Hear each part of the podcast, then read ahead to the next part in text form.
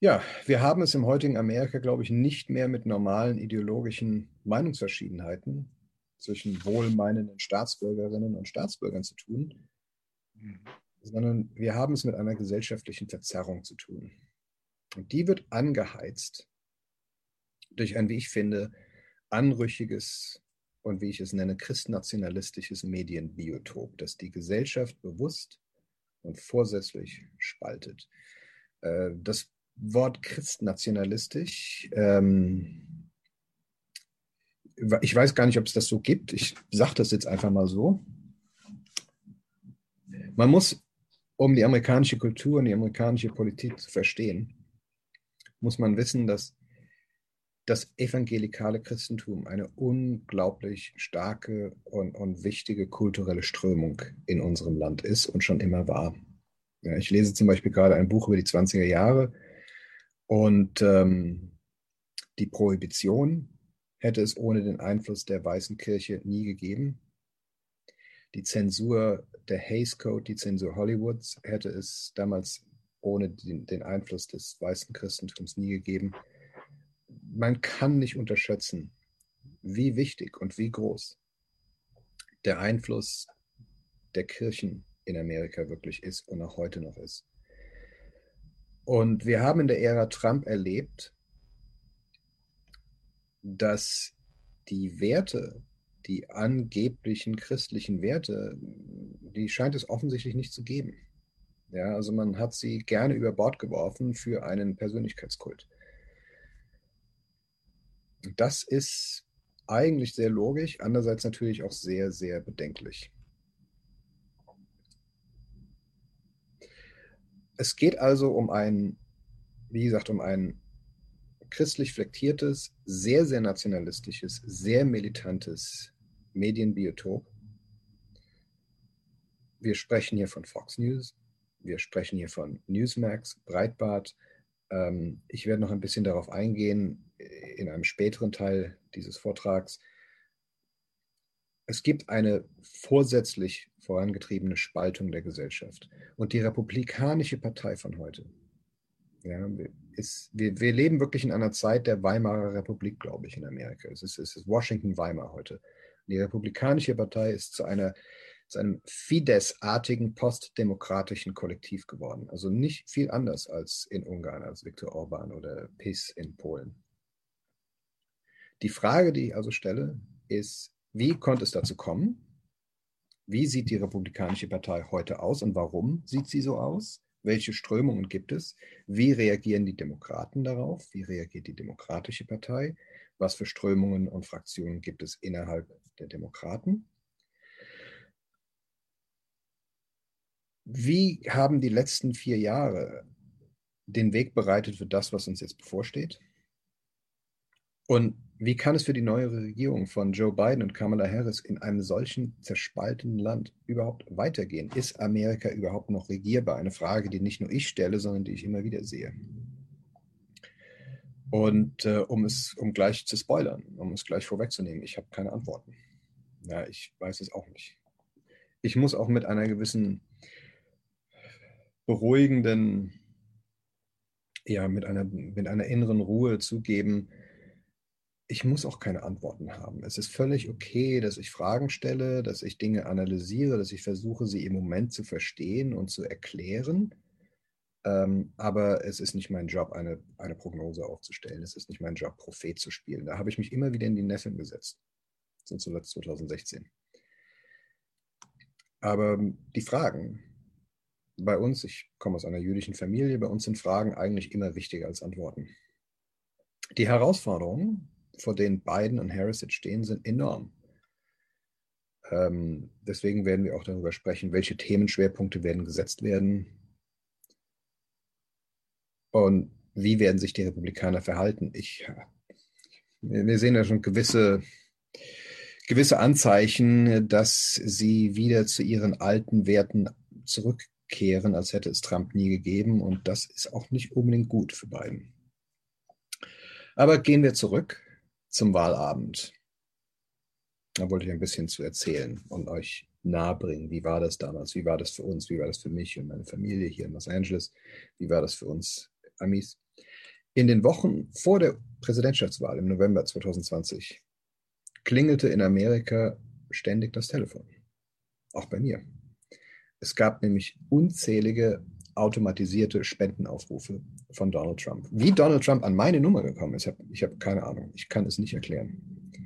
Aber er hat immer angerufen. Also nicht er persönlich, sondern so eine automatisierte, ja, es war eine Aufnahme.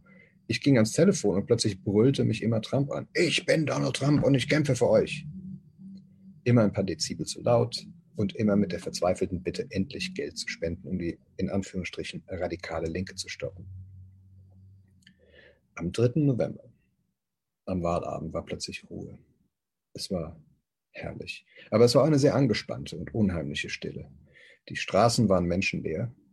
Jedes Wohnzimmer war fernsehblau erleuchtet. Ich weiß noch, dass weder meine Frau noch ich Lust auf Kochen hatten. Deswegen bin ich zum Thailänder gegangen, um uns ein Curry zu holen. Und ich muss sagen, die Wahl war echt ein Straßenfeger. Es war kein Mensch unterwegs. Ein paar Leute sind mit den Hunden Gassi gegangen und starrten wie gebannt auf ihre Handys. Aber es war so gut wie niemand auf, auf der Straße. Amerika schlotterte mit den Knien, auch in meinem Bekanntenkreis. Alle waren angespannt und ein paar Tage später stand dann fest, dass Joe Biden die Wahl gewonnen hatte. Und es brach hier ein Freudentaumel aus. So stelle ich mir immer den V-Day nach dem Zweiten Weltkrieg vor. Man kennt ja dieses berühmte Bild von dem Soldaten, der im Times Square diese junge Frau küsst. So ungefähr war das hier. Ja, amerikanische Flaggen wurden geschwenkt, Sektkorken knallten. Bei mir vor der Wohnung, hier vor dem Fenster, marschierte stundenlang ein Dudelsackspieler auf und ein Dudelsackspieler. Ich muss übrigens sagen, also jetzt mal abseits von allem, Dudelsackspieler kennen keine Gnade. Ja, kein Mensch will sie wirklich hören, aber irgendwie schaffen sie es doch immer, sich einzuschleichen. Es war eine riesige Party, es ging den ganzen Tag. Ein Riesenkonzert bei mir auf der Straße. Mein Hund war völlig mit den Nerven am Ende. Ich habe übrigens Verwandte in New York. Ähm, die Halbschwester meines Vaters ist mit einem Kindertransport vor dem Holocaust nach, äh, erst nach England und dann nach New York ausgewandert. Deswegen haben, sind große Teile unserer Familie in, in New York und auch in Mexiko. Und ich habe meine Cousine Nina in New York angerufen. Ich könnte ihre vor Glück verzerrte Stimme kaum hören, weil ein ohrenbetäubender Jubel durch die Straßenschluchten von Manhattan hallte. Man konnte kaum etwas verstehen. Und dann, ein paar Tage später, klingelte wieder das Telefon. Und es war wieder Donald Trump. Die radikale Linke, schrie er mich an, will die Wahlergebnisse verfälschen. Und so ging es los, dieser letzte Akt dieser gigantischen, beschämenden Shitshow. Ja, das Donald Trump fing dann an mit der großen Lüge, die Demokraten hätten die Wahl gestohlen. Und dieser pathologisch kranke Narzisst konnte sich offenbar nicht damit abfinden, dass er ohne Ballvorlage von Russland das Leder nicht ins Tor kriegt. Er ist ein Rohrkrepierer. Er hat die Wahl verloren. Aber wochenlang verbreiteten er und seine Lakaien, allen voran die beiden Anwältinnen Sidney Powell und Rudy Giuliani, übrigens ein ehemals total respektabler Bürgermeister von New York, verbreiteten übelste Verschwörungstheorien, ihr wisst das alle, denen zufolge Joe Biden die Wahl gestohlen hätte. Aber komisch, 2016 war alles super. Russland war offensichtlich ein Hoax. Das hat man uns immer wieder gesagt. Einen legitimen Wahlsieg der Demokratischen Partei konnte die Partei Trumps nicht akzeptieren. Wenn Biden gewinnt, so hieß es, dann kann das ja nur bedeuten, dass er mit außerordentlichen Maßnahmen auf illegitime Weise gewinnt. Und das ist wirklich die Kernthese. Das ist das, worüber ich heute Abend am meisten eigentlich sprechen möchte. Hier will ich nochmal kurz nachhaken. Das ist für mich echt ein wichtiger Punkt. Und hier weise ich auf einen Artikel hin, den ich gelesen habe von dem US-Publizisten Jamel Bouie, der für die New York Times arbeitet. Und der hat am 5. Januar, am Vorabend vor dem Sturm auf das Kapitol, eine bemerkenswerte Kolumne geschrieben. Sekunde bitte. In seiner Kolumne sagte er, die Republikanische Partei glaube, ich zitiere hier, an ihre alleinige Legitimität als politischer Handlungsträger. Bui stellt die These auf, dass die Republikanische Partei in ihrer heutigen Form die Opposition, also die Demokraten, schlicht und einfach für nicht legitim halte. Er machte das fest an den Bemühungen, wieder ein Zitat, Bill Clinton seines Amtes zu entheben, die Präsidentschaft von Barack Obama für ungültig zu erklären und an den zum Scheitern verurteilten Anstrengungen, Joe Biden davon abzuhalten, als Präsident ins Weiße Haus einzuziehen. Zitat Ende. Und wir können dieses Verhalten natürlich auch auf Kommunalebene beobachten. Das ist, wo es wirklich interessant wird. Als 2016 in dem Bundesstaat North Carolina der Demokrat Roy Cooper die Wahl zum Gouverneursamt gewonnen hat, erließ die von den Republikanern kontrollierte Legislative eine Reihe von Gesetzen, die den Gouverneur faktisch entmachteten. 2018 taten die republikanischen Gesetzgeber in Wisconsin dasselbe. Auch hier wurden die Befugnisse des Gouverneurs erheblich eingeschränkt, eben weil die Wahl und nur weil die Wahl von einem Demokraten gewonnen wurde. Republikaner verhalten sich nicht mehr wie eine normale Partei. Und ich selber konnte das auch beobachten. Ich habe in meiner Berichterstattung öfters mit republikanischen Wählerinnen und Wählern gesprochen. Ich habe übrigens auch einige republikanische Freunde. Ich habe auch Freunde, die Trump gewählt haben. Und ich konnte das schon vor zehn Jahren beobachten. 2009 habe ich aus Washington berichtet über die Amtseinführung von Barack Obama damals. Und ich habe auf der Straße mit allen möglichen Leuten gesprochen. Und schon damals, schon 2009, bekam ich von den Republikanern zu hören, dass Nancy Pelosi und Barack Obama nicht legitim seien. Man fürchtete eine Diktatur von links. Ein Satz, den ich nie vergessen werde. Das war ein Obdachloser, ein, ein, ein hart rechter, aber Obdachloser, der mir sagte, ich bin zwar obdachlos, aber ich bin Bürger und kein Untertan. Und schon damals, 2009, wurde ganz klar gesagt, eine Regierung von Demokraten ist unrechtmäßig, weil es eine Regierung von Demokraten ist. Und das Resultat dieser Kompromisslosigkeit haben wir jetzt, zwölf Jahre später, am 6. Januar in Washington gesehen. Hier möchte ich eine ganz kurze Pause machen und Bastian bitten, ein Foto zu zeigen, und zwar das Foto von Pink Bear. Da kommen wir später noch drauf zu sprechen.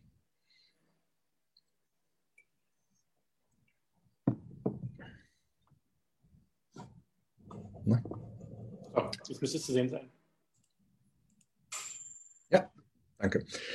Ganz kurz zu dem, zu dem rosafarbenen Bärchen, das ihr hier seht. Ja, ihr seht das alle. Pink Bear. Richtig süß, ne? Was hat das mit dem Vortrag zu tun? Wir werden es am Ende erfahren. Das ist eine amerikanische Reality-Show. The Masked Singer. Der maskierte Sänger oder die maskierte Sängerin. Das sind Leute, die in irgendwelchen schnuckligen Kostümen auf der Bühne stehen, irgendwelche Pop-Hits vor sich hinträllern und dann gibt es eine Jury und die Jury muss raten, wer steckt in diesem Kostüm. Okay, danke, Bastian, das war's. Wir haben das alle gesehen. Und wir sind wieder bei mir. Was hat der Pink Bear mit der Politik zu tun? Keine Sorge, wir werden das alle nachher noch erfahren. Ähm, es gibt eigentlich zwei Verbindungen. Die andere Verbindung ist nämlich die Tatsache, dass die US-Politik wirklich zu einer Reality-Show geworden ist. Das wissen wir alle. Ja? Und damit sind wir natürlich bei Trump, dem Brandstifter der letzten vier Jahre. Bei dem Sturm aufs Kapitol am 6. Januar drang eine wütende Menge gröhlender Pro-Trump-Randalierer mit Gewalt in das Herz der amerikanischen Politik ein. Fünf Menschen kamen zu Tode und die Situation entschärfte sich erst, als die Randalierer feststellten, dass niemand mehr zu Hause ist. Und es war echt knapp. Die Senatorinnen und Senatoren wurden erst mit 60 Sekunden Verzögerung äh, oder Vorsprung vor dem Durchbruch der Meute evakuiert. Nun wird Trump zu Recht vorgeworfen, mit einer martialischen Rede die Ausschreitungen im Kapitol mit ausgelöst zu haben. Er sprach mehrmals davon, seine Anhänger sollten kämpfen, sie sollen auf das Kapitol marschieren und so wurde seine zweite Amtsenthebung ein Novum in der amerikanischen Politgeschichte. Es wurde noch nie zuvor ein Präsident auf diese Weise zum zweiten Mal abgestraft und noch, da kurz, noch dazu kurz vor dem Einschwören einer neuen Regierung. Vor allem zeigt das meiner Meinung nach eine gewisse Hilflosigkeit. Die Psyche der Demokraten wird immer noch von der Person Trumps und von den Pathologien der aktuellen Republikanischen Partei dominiert. Es ist hilfreich, dabei kurzen, eine kurze Bilanz zu ziehen. Eine Bilanz über die Trump-Jahre. Wir kennen sie, wir wissen es alle, aber es ist trotzdem schön, dass man sich das nochmal kurz vergegenwärtigt. Er hat nicht alles falsch gemacht, muss man dazu sagen. Er ist wirklich, meiner Meinung nach, das sprichwörtliche blinde Huhn, das gelegentlich ein Korn findet. Äh, und das große Korn, das er gefunden hat, er war, wie ich finde, in der Außenpolitik gar nicht so schlecht, trotz aller Abstriche. Ja, er, hat es, er hat historische Abkommen erreichen konnten, zwischen Bahrain beispielsweise und jetzt zuletzt mit dem Königreich Marokko, äh, die Frieden geschlossen haben mit dem Staat Israel. Er hat die Golanhöhen anerkannt, er hat die, die Botschaft von Tel Aviv nach Jerusalem verlegt, was ein symbolischer Akt ist, aber auch nicht wehtut. Er hatte al-Baghdadi, den Führer von ISIS, umgebracht. Er hatte diesen Soleimani, diesen iranischen General umbringen lassen, was ich auch nicht so traurig finde. Also er hat auch ein paar Sachen erreicht. Das möchte ich, ich möchte schon fair bleiben, polemisch, aber fair. Aber nichtsdestotrotz. Die Bilanz ist vernichtend.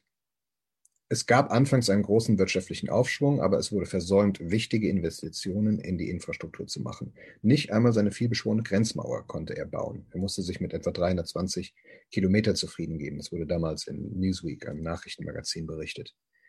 Und das einzig wirklich umfassende Gesetz, das die Regierung Trump durchboxen konnte, war eine Steuersenkung für Besserverdienende, zum Beispiel für seine Familie. Die meiste Zeit hat der Präsident damit zugebracht, sich gegen die Ermittlungen von Robert Müller in die Wahlkampfeinmischungen Russlands zu stemmen.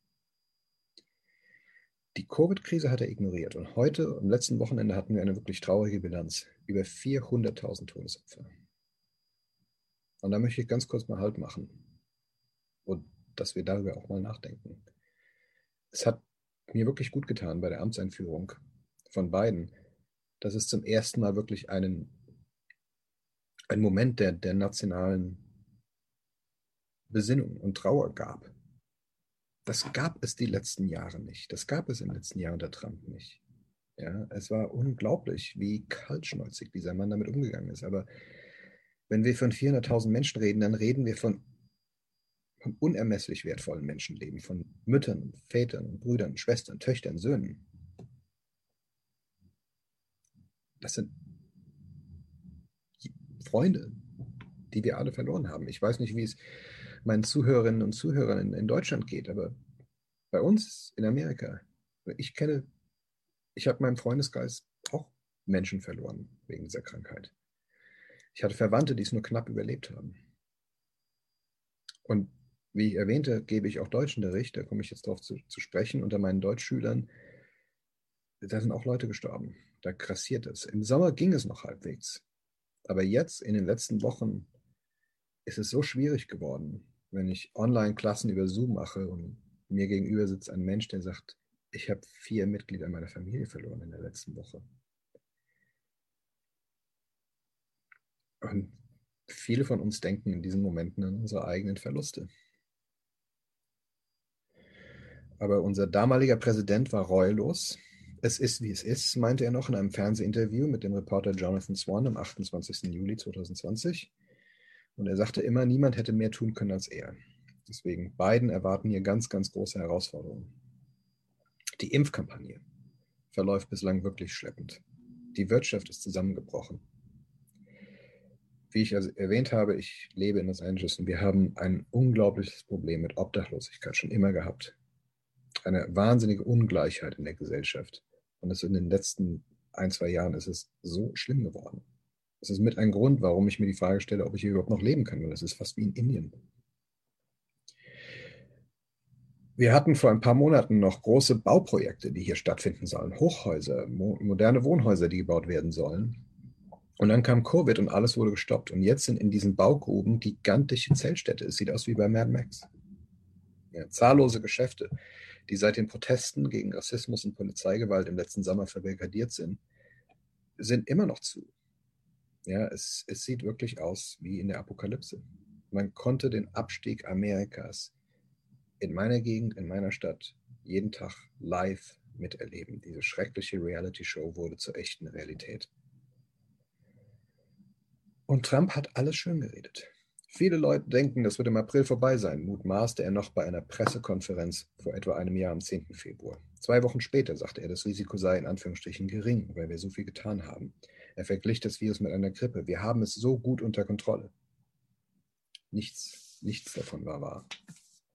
Unser ehemaliger Präsident, seien wir ehrlich, ist ein kindlicher, grenzdebiler Trottel der sich schon am späten Nachmittag mit Cheeseburger in der Hand in sein Schlafzimmer zurückgezogen hat, um Fernsehen zu schauen und zu tweeten. Er hat sich kein Deut für sein Land interessiert. Aber für seine Wählerinnen und Wähler ist und bleibt er ein Star. Und damit sind wir wieder bei der Kernthese. Diese, dieser Persönlichkeitskult der modernen republikanischen Partei wird, glaube ich, könnte immer noch zu einem großen Problem werden.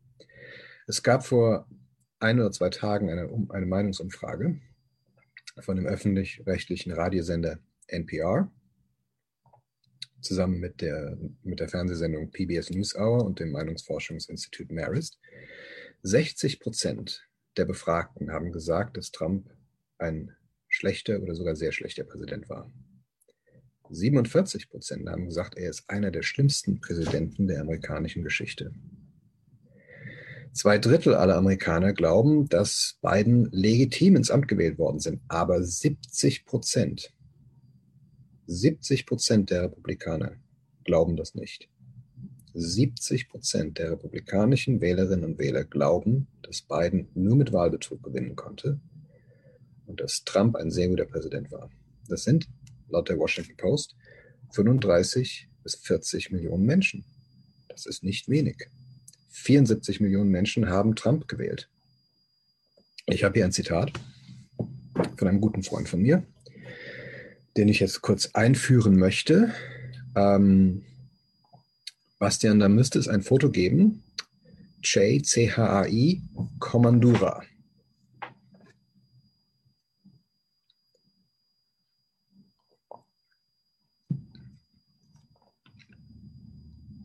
Da ist er. Ihr könnt ihn allen sehen. Das ist Jay Commandura. Mit dem habe ich vor einigen Wochen ein großes Interview geführt und aus diesem Interview möchte ich heute ein bisschen zitieren. Das ist ein guter Freund von mir. Che ist ein echter Polit-Insider. Er ist ein Politstratege für die Demokratische Partei. Er hat bei John Kerrys Wahlkampf mitgeholfen. Er hat bei Hillary Clintons Wahlkampf mitgeholfen. Und ich glaube, dass es der Grund ist, warum sie alle verlieren. Er ist vielleicht ein, ein er bringt Pech. Keine Ahnung. Nein, das ist ein bisschen gemein von mir. Ähm, er hat immer die Parteitage der Demokraten mitorganisiert und er kennt die, die Politik Amerikas und die Politik der Demokratischen Partei besser als sonst, sonst jemand. Ähm, danke, Bastian. Wir können wieder zurück zur Kamera. Und ähm, Jay hat mir damals am Telefon den guten Satz gesagt, es gibt 64, sorry, es gibt 74 Millionen Menschen, die lieber in Trumps Amerika sterben wollen, als in Bidens Amerika leben wollen. Das ist echt bedenklich. Nun wurde gestern mit Joe Biden und Kamala Harris endlich wieder eine normale Regierung intronisiert. Ich hoffe, dass etwas Ruhe einkehrt. Trump hat sich fürs Erste verabschiedet. Er hat sich selber nochmal eine kleine Abschiedsparty gegeben. Eine normale Regierung waren wir nicht, sagte er übrigens bei dieser Party, völlig ironiefrei bei einer kleinen Rede auf der Joint Base Andrews in Maryland, ist eine Militärbasis, die von allen Streitkräften genutzt wird. Vor einer überschaubaren Menschenmenge, die vorwiegend aus seinen Familienmitgliedern und Angestellten bestand. Jeder durfte bis zu fünf Gäste einladen, um die Sitze zu füllen, wie die Politwebseite Politico in Amerika berichtete. Vor einer kleinen Menge sagte er, ich hoffe, dass die, die Demokraten, eure Steuern nicht erhöhen und falls doch, ich habe es ja gleich gesagt. Und er schloss mit den Worten, Habt ein schönes Leben. Und das war der Abschied. Trump schlurfte die Stufen zur Air Force One hoch, dem Flugzeug des Präsidenten, und zog sich nach Mar-a-Lago zurück, sein persönliches Schloss Dracula unter der Sonne von Florida.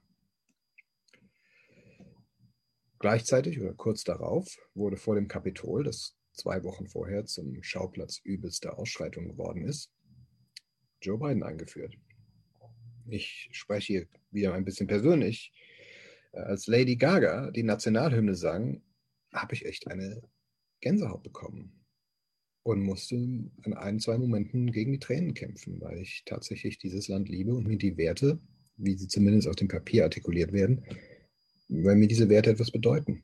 Und das ging nicht nur mir so. Ich habe in den Nachrichten gehört, dass alle, die da waren, waren wahnsinnig gerührt, als bei der Nationalhymne die Textstelle kam, Our flag was still there, zeigte sie auf das Kapitol, wo, wie gesagt, zwei Wochen vorher Menschen zu Tode gekommen sind. Kamala Harris, die ich gut kenne, nicht persönlich, aber ich habe über sie berichtet und ich, ähm, da ich in Kalifornien lebe, war sie schon immer ein, ein Fixum in der kalifornischen Politik. Sie war unsere ehemalige Generalstaatsanwältin, sie war eine Senatorin und sie leistete als erste Frau, als erste Frau aus ähm, südostasiatischer Familie, als erste Afroamerikanerin den Amtseid für die Vizepräsidentschaft. Joe Biden hielt eine erfrischend durchschnittliche Rede. Die Demokratie ist zerbrechlich, sagte er. Und er sagte, die Politik muss kein Lauffeuer sein, das alles verzehrt, was im Weg steht. Und da hat er recht. Was also können wir erwarten von Joe Biden? Da wäre zuerst mal sein Kabinett. Die Mitglieder des Kabinetts müssen natürlich vom Senat abgesegnet werden. Äh, es gab am Dienstag und Mittwoch fünf aufeinanderfolgende Anhörungen zur Bestätigung von Bidens Kabinett. Und die Republikaner haben sich zum ersten Mal seit vier Jahren wieder stubenrein verhalten. Also kann es sein, ja, dass es eine Art Adenauereske Entnazifizierung der Republikanischen Partei gibt, dass man so sagt, Trump, hm, je ne sais pas, kenne ich nicht. Wer ist dieser Trump? Keine Ahnung. Kann durchaus passieren, dass sie plötzlich wieder zu sich zurückfinden, aber auch das halte ich für bedenklich. Die Anhörungen sind sehr zivilisiert verlaufen. Und wen will Biden ernennen? Ähm, Bastian, darf ich dich bitten, ein Foto von Anthony Blinken zu zeigen?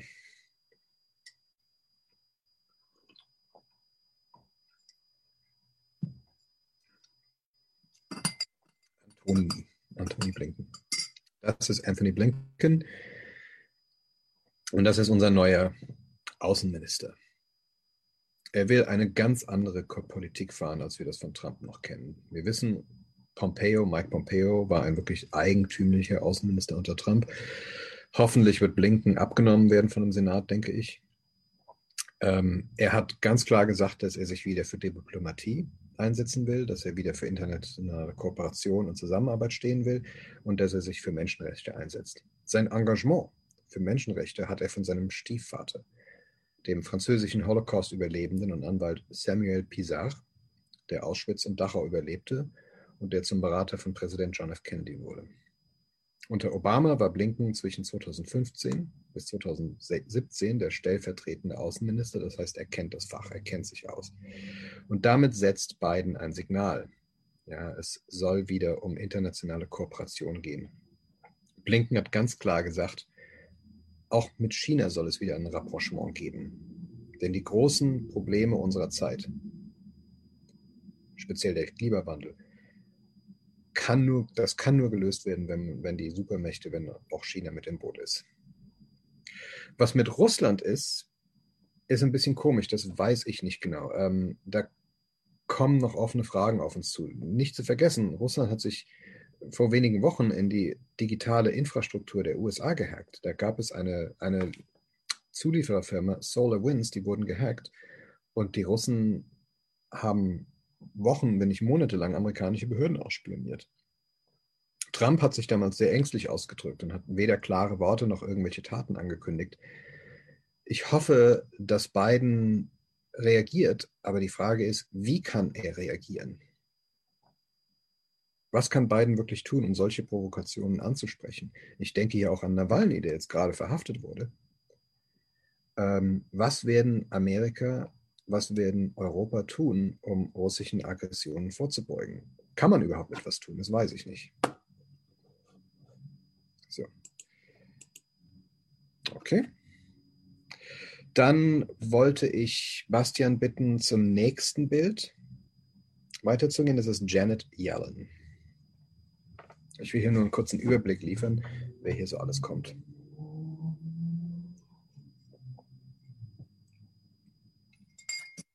Das ist Janet Yellen. Wir alle kennen sie, ehemals vom Federal Reserve, der amerikanischen Notenbank, der amerikanischen Bundesbank. Ähm, sie soll das Schatzamt übernehmen. Und sie hat bei ihrer Senatsanhörung am Dienstag ganz klar gesagt, dass sie bereit ist, neue Staatsschulden aufzunehmen, weil momentan lässt der Leitzins es noch zu. Sie ist absolut der Meinung, dass die Vereinigten Staaten eine Reihe von Konjunkturmaßnahmen brauchen, um die von der Pandemie so gebeutelte Wirtschaft wieder aufzubauen. Jetzt, so sagte sie, sei nicht die Zeit, sich über die Schuldenlast der Nation Sorgen zu machen. Ich mache mir da schon Sorgen, weil irgendwann kommt das wieder. Danke, danke, wir können wieder können weitermachen. Ähm, lass uns noch ein Foto zeigen, nämlich Lloyd Austin, der das Verteidigungsministerium übernehmen soll.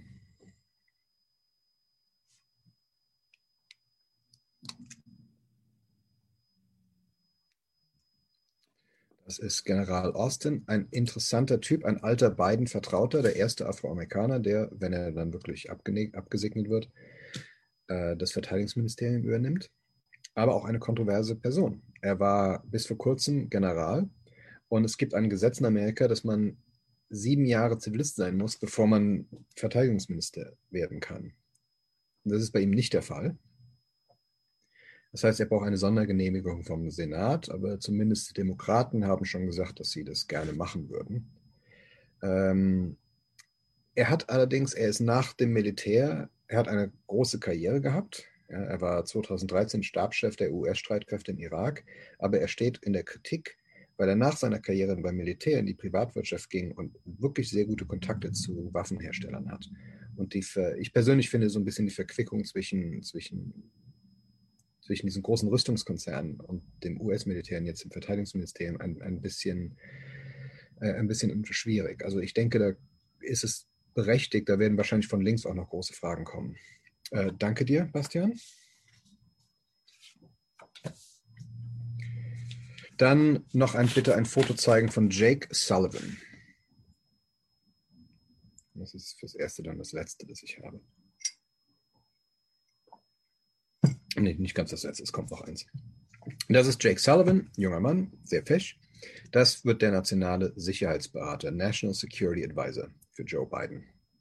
Der sagte in einem Interview mit dem Radiosender National Public Radio, Außenpolitik ist Innenpolitik und umgekehrt.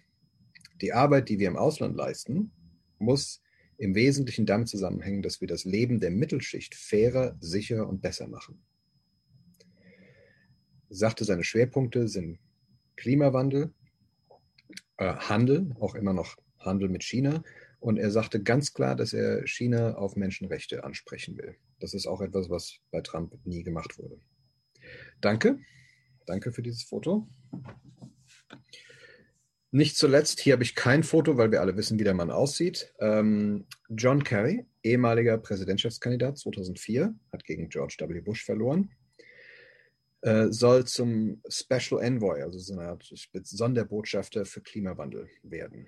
Und John Kerry ist wirklich ein Paradebeispiel dafür, dass man auch als mäßig begabter Politiker eine tolle Karriere machen kann.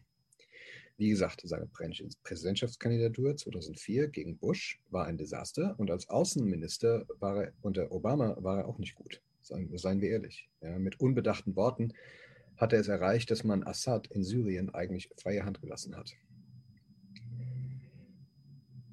Jetzt soll er sich um den Klimawandel kümmern und das ist wirklich eines der großen Themen. Ich glaube, es gibt drei, drei oder vier ganz, ganz große Kernthemen, mit denen Biden sich befassen muss. Das ist einmal Covid, das ist die Wirtschaft, das ist soziale Gerechtigkeit, ja, Racial Equality, wie man auf Englisch sagt, und das ist der Klimawandel.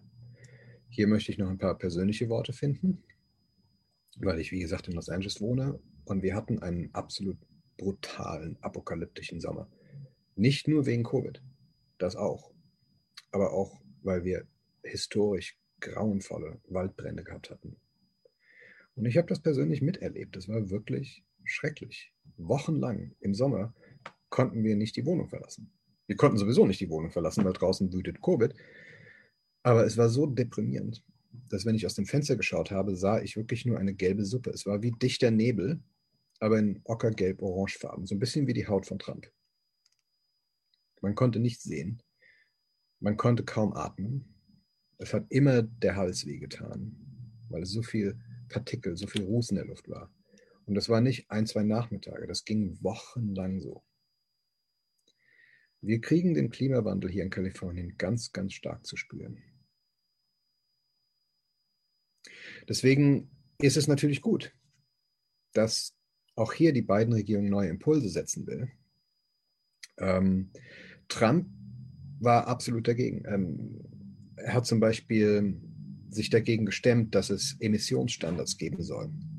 Das hat einen großen Konflikt ausgelöst innerhalb der Autobranche. Die meisten Autohersteller hatten kein Problem damit, Emissionsstandards zu haben. Der Staat Kalifornien, hier wohnen 50 Millionen Menschen und es ist der größte Binnenmarkt in den USA. Und wir haben sehr, sehr strikte Emissionsstandards für Autos. Sehr strikte Abgasstandards. Und wenn ein Autohersteller ein Auto nicht in Kalifornien verkaufen kann, mit den 50 Millionen potenziellen Kunden, ist das echt ein Problem. Zuletzt, ein letztes Mitglied des Kabinetts möchte ich noch vorstellen. Ähm, können wir bitte das Foto von Merrick Garland sehen?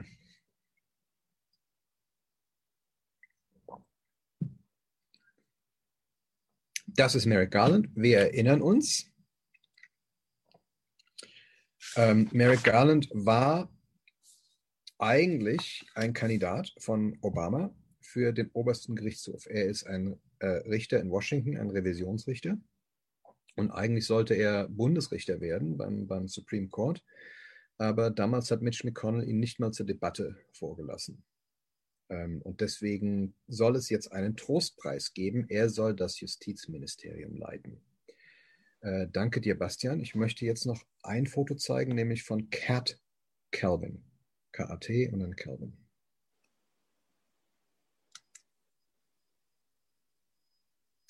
Das ist Cat Calvin, eine junge Frau, die ich vor kurzem interviewt habe. Sie ist eine amerikanische Bürgerrechtlerin. Und von ihr möchte ich jetzt ein Zitat bringen.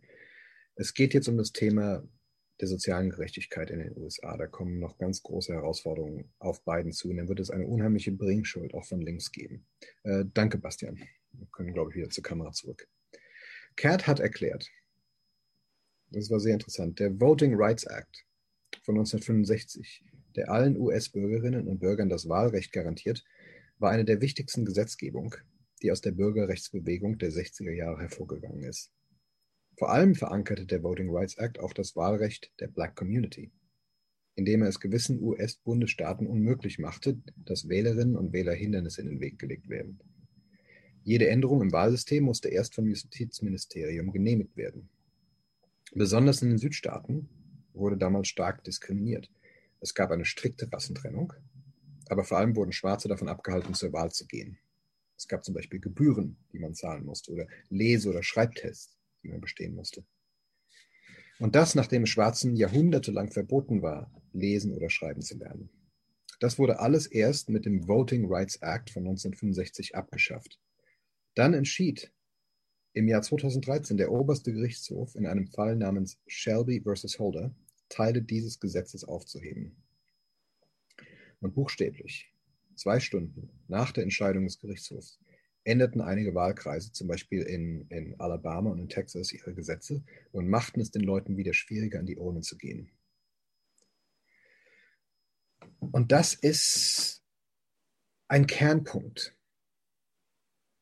der momentanen aktuellen Problematik. Damit sind wir wieder bei der These, die ich am Anfang aufgestellt habe, nämlich, dass die Republikanische Partei die Partizipation der Demokraten für illegitim hält. Und die Demokratische Partei ist, seien wir ehrlich, heutzutage eine nicht ausschließlich, aber eine sehr, sehr stark schwarz-afroamerikanisch geprägte Partei. Eine Partei geprägt von Minority Communities. Und ich glaube, das ist wirklich eine der, der Kernprobleme. Die Republikaner sind unter Trump zu einer Partei der White Supremacy geworden. Und sie entschuldigen sich nicht dafür, sie sind ganz, ganz offen dafür. Sie haben es 2020 immer wieder versucht, schwarzen Wählerinnen und Wählern Steine in den Weg zu legen. Ähm, das Gespräch, das ich mit Cat Calvin geführt habe, hat mir damals wirklich die Augen geöffnet. Und Merrick Garland, wenn er wirklich das Justizministerium übernehmen sollte, was natürlich zu hoffen ist, hat die schwierige Aufgabe, die Bürgerrechte wieder zu wahren. Es soll eine neue Bürgerrechtskommission initiiert werden und man muss, man muss wirklich das Wahlrecht und die, die Rechte einzelner Bürgerinnen und Bürger wieder stärker schützen. Das ist unter Trump erheblich angegriffen worden. Und das ist kein Zufall, dass es angegriffen wurde. Ich bringe das jetzt mal im Zusammenhang mit dem Sturm auf das Kapitol im Januar. Also wir haben immer noch Januar, aber ich meine am 6. Januar. Das war für mich Ausdruck einer Kultur des Lynchens. Anders kann man es nicht nennen.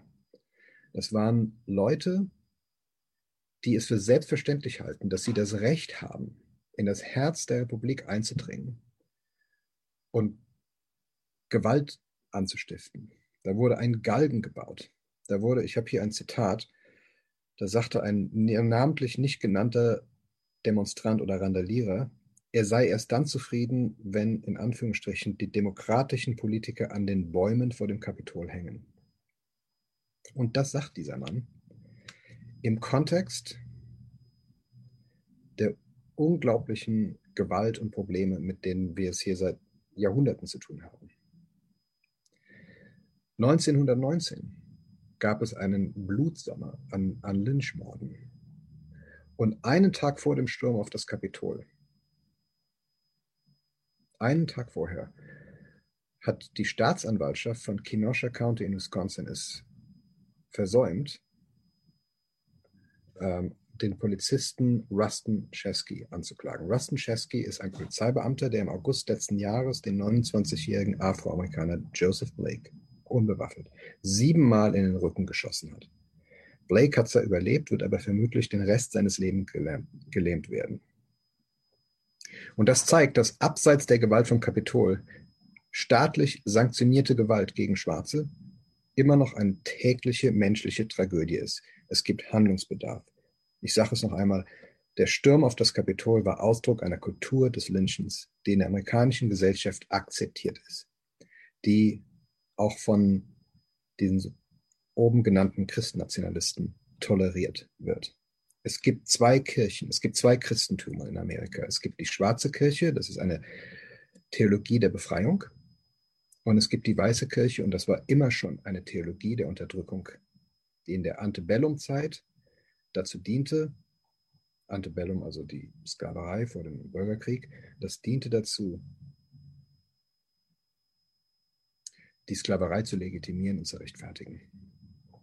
Als es im Sommer zu diesen wirklich wunderbaren Bürgerrechtsprotesten kam, wurde uns von Seiten dieses konservativen Spektrums von rechts immer wieder gesagt, das seien Randalierer, die seien gefährlich, das sind Anarchisten, Antifa, dieses Wort wurde immer wieder, Antifa wurde immer wieder gesagt. Uns wurde immer wieder erzählt, wie gefährlich das angeblich sei dass da Menschen auf die Straße gingen. 15 Millionen Menschen haben im Sommer für ihre Rechte demonstriert in Amerika. Es waren die größten Demonstrationen in der amerikanischen Geschichte. Es war eine friedliche Revolution, wie wir sie, wie gesagt, 1989 in Deutschland erlebt haben. Und ich hoffe, dass es daraus auch Resultate geben wird. Aber in den rechten Medien, angeheizt durch soziale Netzwerke, angeheizt durch Webseiten wie Breitbart, wurde das völlig verzerrt dargestellt. Andererseits, ich war gerade gestern wieder, ich gehe immer mit, mit äh, ins Dark Web und lese mir so durch, was die Proud Boys und was die so alle sagen, diese ganzen hart rechten Leute. Und der Sturm aufs Kapitol wird entschuldigt. Das sei angeblich ja die Boston Tea Party. Das sei ein legitimer Ausdruck des Volkszorns. Die Wut, Wutbürger melden sich hier zu Wut. Zu, Wort, meine ich. Aber Afroamerikaner, Minority Communities, die für ihre Wahlrechte eintreten, die für eine Gleichberechtigung eintreten, das wird von rechts als eine große Gefahr eingestuft. Und damit sage ich noch einmal, wieder bei meiner Kernthese, politische Partizipation von links, von Minority Communities, von Schwarzen wird von der rechten Fraktion in Amerika als nicht legitim angesehen.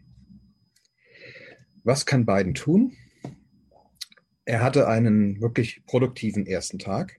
Sofort nach seiner Vereidigung hat er umgehend 17 präsidentielle Erlasse unterschrieben. Unter anderem verordnete er eine allgemeine Maskenpflicht in allen bundesstaatlichen Regierungseinrichtungen. Er stoppte den von Trump geplanten Austritt der USA aus dem Klimaabkommen von Paris. Er ernannte mit Jeff Zients einen landesweiten Covid-Koordinator. Er bat das US-Kultusministerium, fällige Rückzahlungen für Studentendarlehen weiter zu stornieren.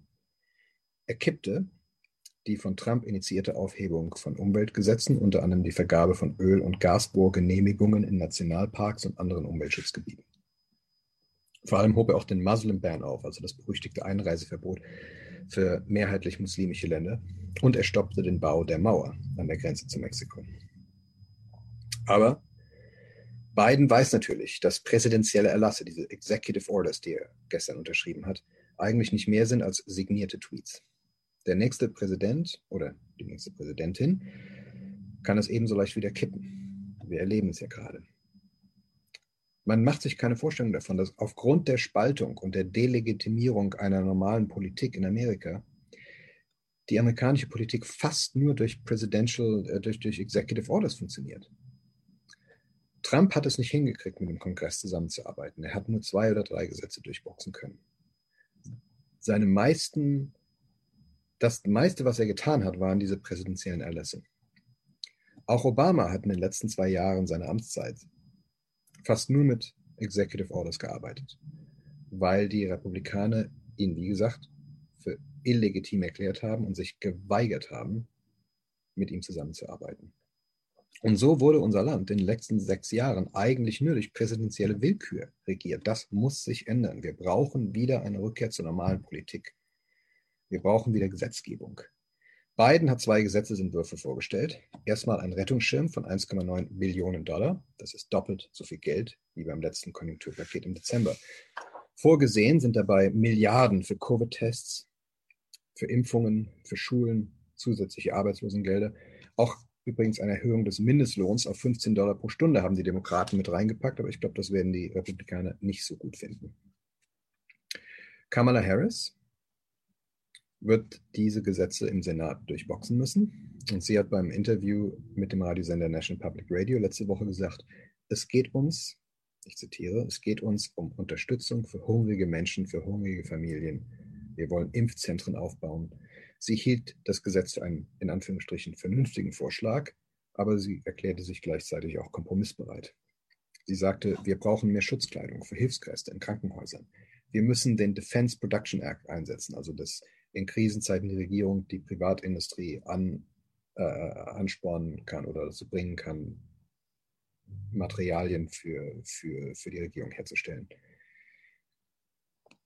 Angeblich haben Biden und Harris bereits seit Wochen Kontakte aufgenommen mit Bürgermeistern, mit Gouverneuren aus beiden Parteien. Das zweite wichtige Gesetz, das Biden sofort auf den Weg bringen will, ist eine Reform des Einwanderungsrechts. Hier soll es innerhalb von acht Jahren auch die Möglichkeit geben, für illegale, also nicht dokumentierte Einwanderer äh, eine Staatsbürgerschaft zu erlangen, wenn sie ihre Steuern rückzahlen, wenn sie nicht strafrechtlich aufgefallen sind. Und das wird, glaube ich, bei den Republikanern nicht ankommen. Da sieht man jetzt schon, wie gesagt, ich habe gestern mal so die rechten Medien gelesen, da sieht man jetzt schon Widerstand. Weil, um nochmal darauf zurückzukommen, die Republikanische Partei wirklich zu einem Auffangbecken, ist eine amerikanische AfD geworden. Ja, es ist ein Auffangbecken für kaum noch verborgenen, kaum noch verhohlenen Rassismus geworden. Und der Gedanke der Einwanderung aus Latein- oder südamerikanischen Ländern ist den Republikanern absolut fremd. Und das kann schwierig werden, weil ein Gesetzesentwurf muss im Repräsentantenhaus, wie wir wissen, mit einer einfachen Mehrheit von 218 Stimmen verabschiedet werden. Die Demokraten haben eine superknappe Mehrheit von 221 Stimmen, denn sie haben im November bei der Wahl, die Biden zwar gewonnen hat, aber sie haben im Kongress Sätze, äh, Sitze verloren. Mein Freund aus der Politik, Jay Kommandur, hat dazu gesagt, die Republikaner hatten die beste Wahlnacht, die sie seit Jahren gehabt hatten. Nur Trump. Nur Trump hatte eine schlechte Wahlnacht. Und damit sind wir bei der Spaltung innerhalb der Republikanischen Partei. Die Werte was auch immer sie sind. Aber die Werte, für die die Republikanische Partei steht, haben wirklich 2020 im November gut abschneiden können. Aber die Person Trumps spaltet die Partei. Deswegen wird es jetzt in den nächsten Wochen und Monaten sehr interessant zu sehen, wie geht es weiter? Quo vadis? Amerika, quo vadis? Republikanische Partei. Die Demokraten haben einen ganz, ganz hauchdünnen Vorsprung im Senat. Erreicht mit dem Wahlsieg von Raphael Warnock und John Ossoff im US-Bundesstaat Georgia am 5. Januar. Übrigens einer der Auslöser für die Krawalle am Tag danach, weil, wie gesagt, ein demokratischer Wahlsieg ist für manche in der Republikanischen Partei einfach nicht legitim und nicht zu akzeptieren. Aber jetzt entscheidet nicht mehr Mitch McConnell, welche Gesetzesvorschläge debattiert werden können, sondern der Dem Demokrat Chuck Schumer. Raphael Warnock und John Ossoff sind repräsentativ für eine Änderung in der amerikanischen Gesellschaft, für einen großen Wandel. Leo Frank war ein, ein jüdischer Mensch aus den Südstaaten, der Anfang des 20. Jahrhunderts in einem Lynchmob getötet worden ist. Raphael Warnock ist ein Reverend, ein, ein Prediger der, der, der AME-Kirche in Atlanta, dieselbe Kirche, wo Martin Luther King gepredigt hat. Und dass ein Jude und ein Schwarzer in einem Bundesstaat wie Georgia eine knappe Wahl gewinnen können, wäre vor Jahren oder vor Jahrzehnten nicht denkbar gewesen.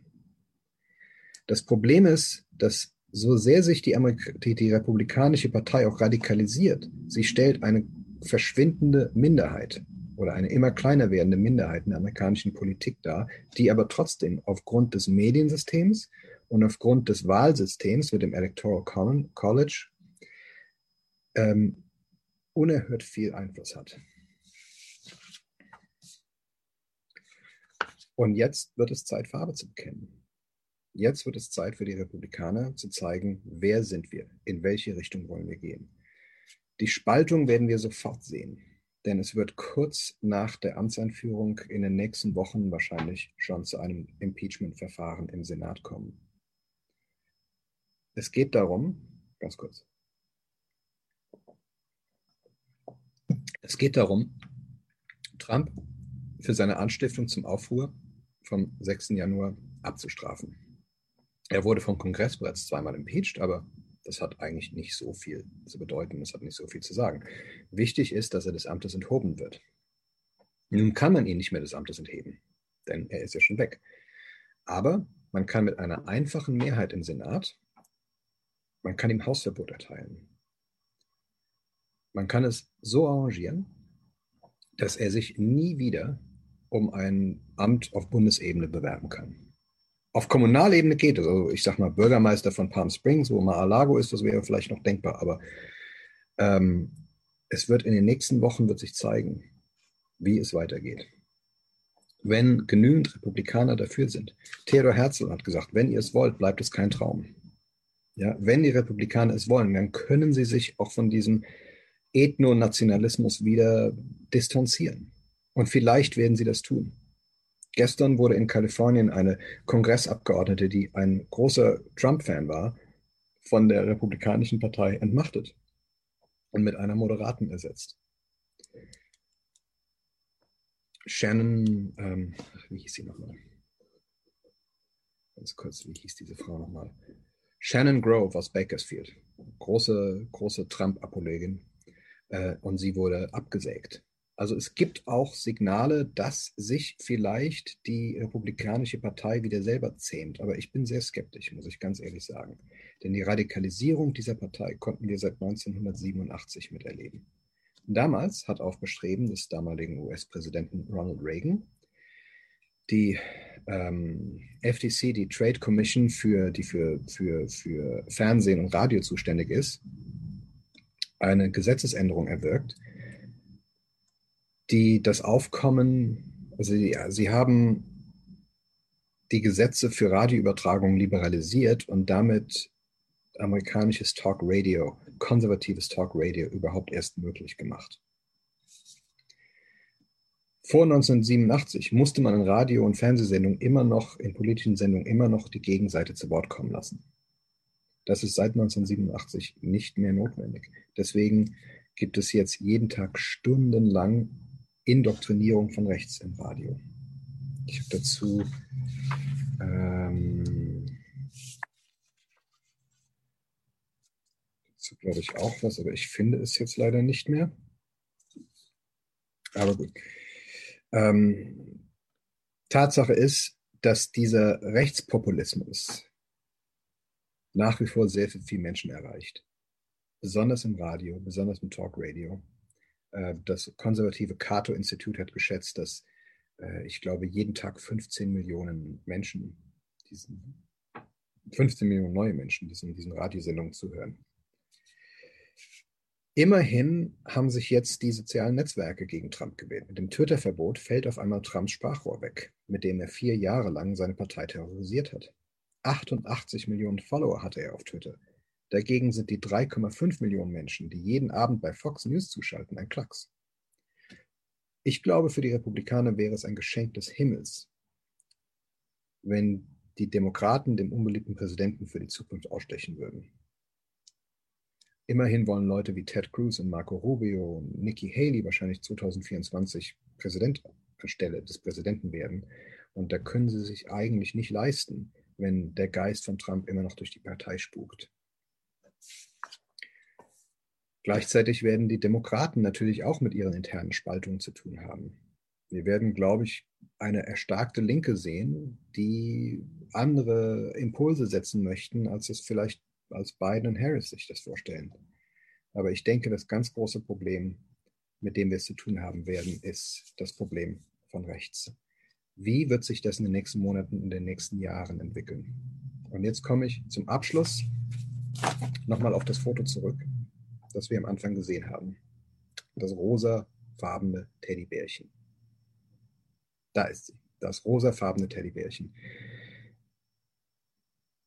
Ich weiß nicht, wer unter euch, der hier zuhört und zuschaut, weiß, ob jemand weiß, wer hinter diesem Teddybär steckt. Danke dir, Bastian. Aber es wurde dann bekannt gegeben bei dieser Show, in dem Kostüm steckt Sarah Palin, die ehemalige Gouverneurin von Alaska, die ehemalige Kandidatin für die Vizepräsidentschaft unter John McCain. 2011, 2012, 2013, so etwa zu dieser Zeit, war Sarah Palin auf der Höhe ihrer Macht. Sie hat Millionen von Dollar bekommen, um Bücher zu schreiben. Sie hatte ihre eigene Fernsehsendung auf Fox News. Und jetzt? Was ist jetzt aus ihr geworden? Jetzt ist sie eine, eine Singdrossel, eine Hüpfdohle bei Reality-TV-Shows, die in einem rosafarbenen Bärchenkostüm rumalbert. Und vor zehn Jahren etwa sagte man noch, sie ist die Zukunft der Partei. Ich habe damals selber noch mit äh, rechten Milizen Interviews geführt. Ich war an der Grenze zu Mexiko, die von rechten Milizen kontrolliert wurde, oder nicht kontrolliert, aber patrouilliert wurde. Und die Leute waren, das war für sie, das war Evita Peron. Und jetzt ist sie weg. Sie ist ein Witz. Sie ist zu einer Karikatur in Reality-Shows verkommen. Und das ist die große Hoffnung, mit der ich Sie heute entlassen in den Abend entlassen möchte, vielleicht wird das Trump auch so gehen.